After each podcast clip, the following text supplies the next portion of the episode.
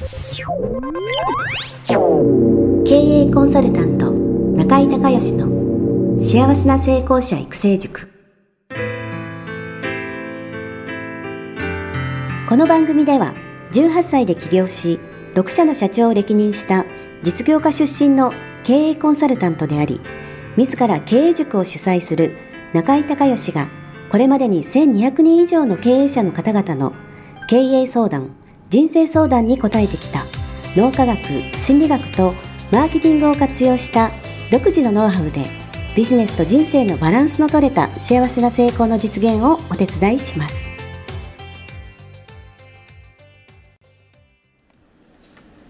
リスナーの皆さんこんにちは。経営コンサルタントの中井隆義です。今日はですね、えー、大阪の方は北新地ですね、えー、中井塾の、えー、優秀な歯医者さんの、えー、集まっていただきましてですねまあいろいろと、えー、質問を受けようという企画でございまして、えー次のね質問はいのちゃんとのぶくん2ということで。えー、ちょっと2人まあ似たようなあのご質問なんですけどまとめて答えていきたいと思いますのでじゃあいのちゃんの方からお願いします、はい、お願いいたします、はい、えっ、ー、と今あの僕はえっ、ー、と起業して、はい、えー、まあ、9年目になるんですけども、はい、歯科医院をやっておりますが、えーまあ、おかげさまで忙しくさせていただいてるんですが、はい、あの歯科医院長歯科医院の院長として、はい。えーと、悩みとしてやっぱりこう歯を削るいわゆるプレイヤーとしての時間にかなり大きなウェイトを割かれているという現状がありまして、ただやはりあの院長といってもやっぱ経営者でありますのでその経営の部分にもう少しあのプレイヤーとしてだけではなくてウェイトをもうちょっと置きたいというふうに昨今考えてるんですけども、えー、どうしてもそのプレイヤーの時間が少なくなれば、はい、歯科医院としての売り上げもやっぱ落ちてくるという問題がありますので、やっぱり経営としてやっぱ売り上げも必要です、うん、ただあの経営の部分もあの当然ながら考えていかないといけないんですがそのためにやっぱりこう基盤作りっていうのが、はいはい、あの必ず必要で、えー、経営の方に走るためには基盤ができてからじゃないと、えー、経営の部分に大きなウエイトを占めるわけにいかないと思います、はい、そのために、えー、まずは何から考えてその、えー、基盤を盤石にしていけばいいのか。とい。うのが、はい、先生にお伺いしたんですけれども。はい。はい。わ、かりました。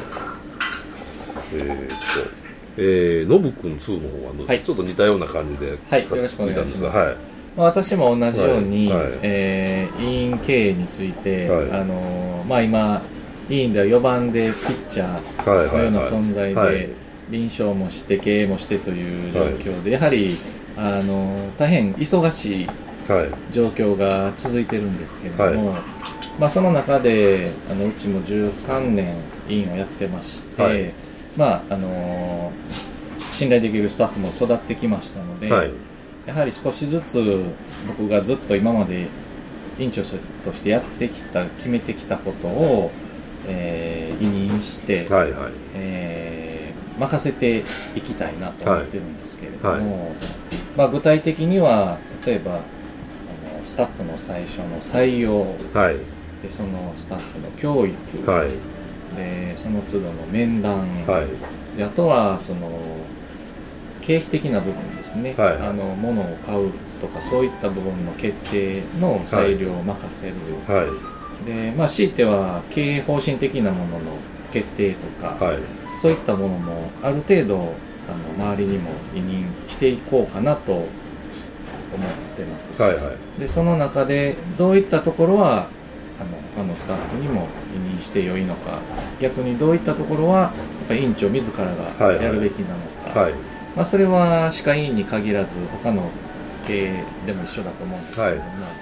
まあ、その中で中井先生が考えられているところをお聞かせ願えればなと思います。はいありがとうございます。えー、まああの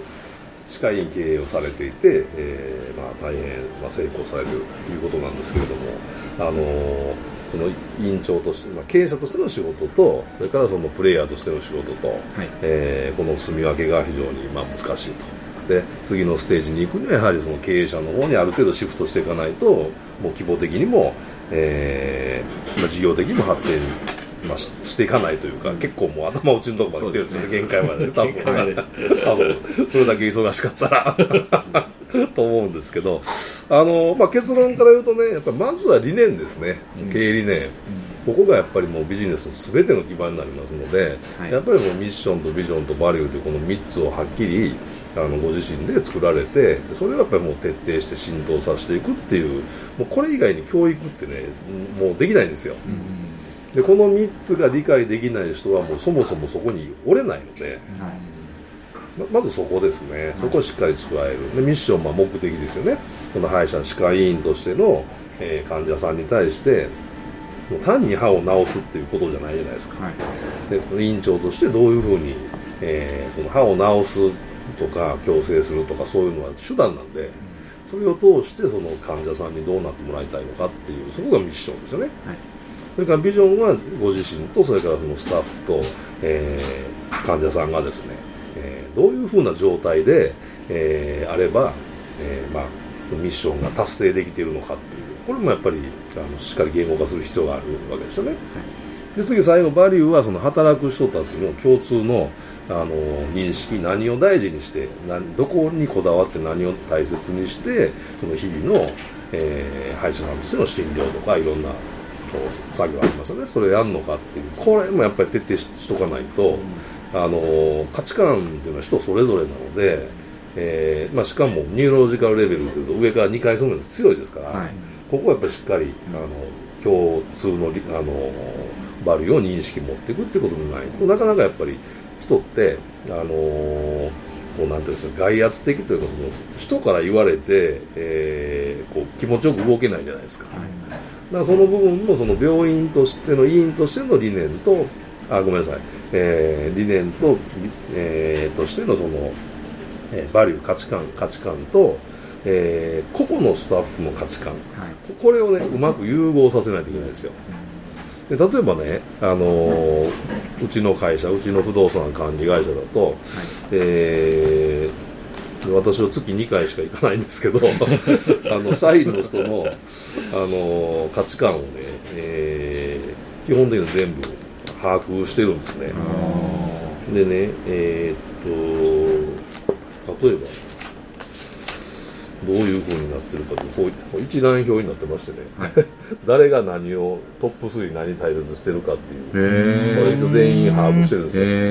よ。であのたまにしか会社行かないんですけど、まあ、覚えてるんで、はい、この人はこれをすごく大切にしてるっていうところの部分で会話する例えばあの最近、えー、こうこうこういうところでえやってくれてありがとうみたいなこう評価してますよみたいなところをその人の価値観のポイントで喋るんですね、はい、でこれがすごく大事で、はい、あの自分と相手は必ずって言ってること価値観が違うんで例えば僕が社長でねあの社員の人がいてえー、っとその人が、えー、思ってない価値観を僕が褒め続けたら、はい、その人は何て思うかと思うと社長僕は私のこと分かってくれないと思うんですね、ね、こっちよかれと思ってやっても、例えばあのー、経理の人だとこれいつもあるんですけど、えー、正確さっていう、あのー、価値観が高い人とスピードっていう価値観が高い人いるんですよ、うん、もちろん両方大事なんですけど、うん、まあの相反するものじゃないですか、だからその正確さっていうのを大切にしてる人にスピードをあんまり求めたらダメなんですよ、うん、正確にしてくれてるってことを褒めてあげて認めてあげて、えー、で希望としてもうちょっと早かったらもっと嬉しいのにっていう,、いう言い方にしないと、逆にこのたまたまね、あのー、今回たまたま早く上がってきたと。すごいねみたいな褒めたらダメなんですよ、これ分かります、だからそそそういうふうに褒めるとあ社長は私のこと分かってくれてないっていう。正確で。なおかつ速さもあるっていう人を作ろうとしてはダメ、ダメなんですよ、ね、だからどっちか認めてあげて、はい、でそこで認めた上でもうちょっとこうだったらもっと嬉しいのにっていう。うん、いうでそれはもそうしなさいじゃなくて僕私がもっと嬉しいって言うんですよ。なるほどわかりますこれ。それ伝えてもいいですね、うん、そうそう。でそういうふうにしていかないといけないんでこれしっかりあのまず持ってくるってこととあとはあの例えばねこの、えー、っと A さんっていう人はねトップバリューがね親切なんです管理部の人なんですけどね。であの例えばその京都で、えー、なんかのパーティーとか異業種交流会とかたまたま、えー、なんかの会で、まあ、京都狭いですからオーナーさんと僕が会うこともあるんですね。そういうよそで。でその時になんかまあクレームまでいかないですけど、あのちょっとあのもうちょっと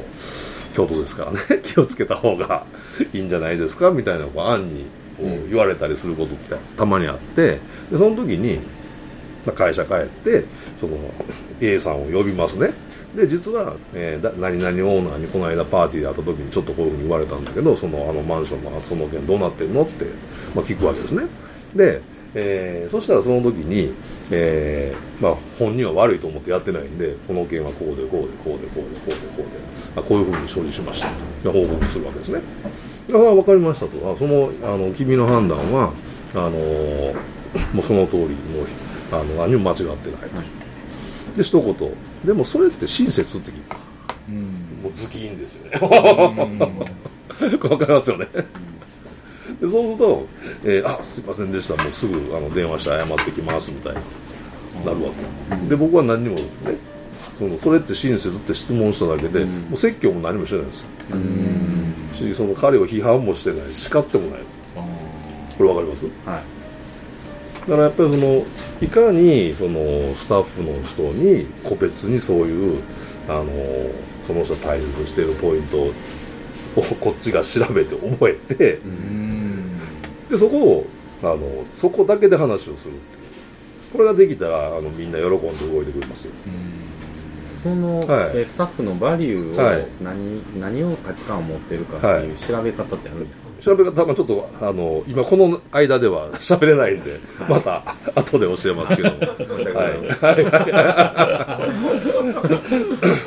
あの自分の価値観あるじゃない。ですか、はい。はい。はい、社長の価値観、はい。その価値観を押し付けちゃダメなんであのね、社長の価値観を押し付けるんじゃなくて社長の価値観はこれですってい。うねトップ3を発表するんですよ、ね、で私はこれ大切にしてるんで、あのー、皆さんも大切にしてくださいねっていうことなんですけど、うん、その押し付けてるというよりそのそこを大切にして評価してるからそこみんなも意識してねっていう、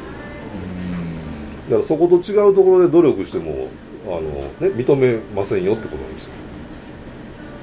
そうするとその社長が正確さを大切にしてたとして、はいはいはいそしてスピードを大切してる価値観の人がいて、はいはいはいはい、えーと、スピードでもその褒めるわけですよね。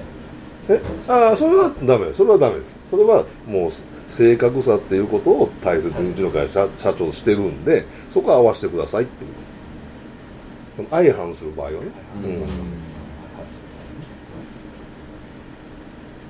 うん、はい、ただその合わせてくださいなんで、うん、押し付けてるんじゃなくてはい。だからまあそういうちょっと話長くなりましたけどそのまあミッションとビジョンとバリューをそれしっかり、えーまあ、言語化してそれを伝えて共有するっていうことがもう全てのベースになるので、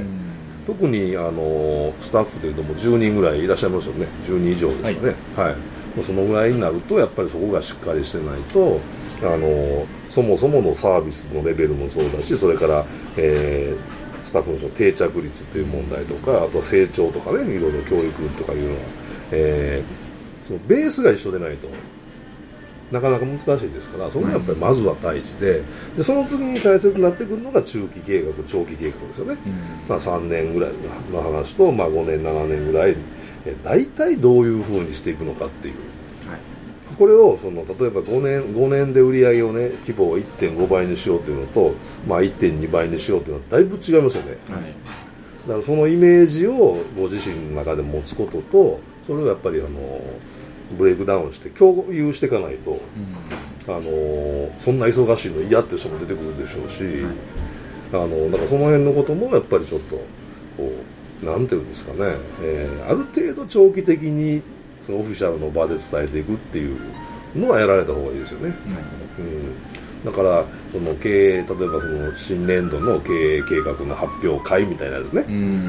を1時間とかでもいいんで必ず年に1回やるとかあと半期に1回やるとか。あのそういうのでオフィシャルにあのこういうふうにしたいとかこういうふうに考えてるっていうのをみんなに全員の前で発表する場っていうのはやっぱ10人ぐらいいるともうそろそろ必要ですね、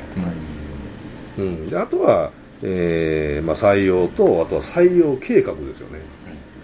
どのぐらいのどのぐらいのタイミングでどのぐらいの人取っていくのかっていうのもあとある程度年単位ぐらいでは決めとかないと、と思うんでだからまさあのなんていうのかなあのー、今今後その売り上げをねもっとさらに拡大していく、まあ、で経営自体も安定させていくっていう流れの中で今そのお二人があの最優上最、えー、最も大切な課題としてあの作らないといけないのは、まあ、理念だと思うんですけどあとはその年間計画年単位で1年後2年後3年後ど大体どんなイメージっていう売上経費利益それから人の採用教育っていうのをその年単位でこう常に考えて、えー、まあ最低でも3年スパンぐらい、はい、で常にイメージして年に1回とか半年に1回はそれを発表して、えー、またえー、スタッフの意見聞いたりして調整とかね修正していくっていうのを繰り返されるっていうのが多分ね、あのー、もうそのステージに来られてるんだと思うんですね、はい、それがある程度軌道に乗っていけば自分のその、えー、プレイヤーとしての時間が、えー、多分だんだん減ってくるはずなんですよ、はい。という感じで、えー、ちょっと考えていただければなというふうに思います。わかりました、はい、大丈夫ですか？はいありがとうございます、はい、ありがとうございますありがとうございます。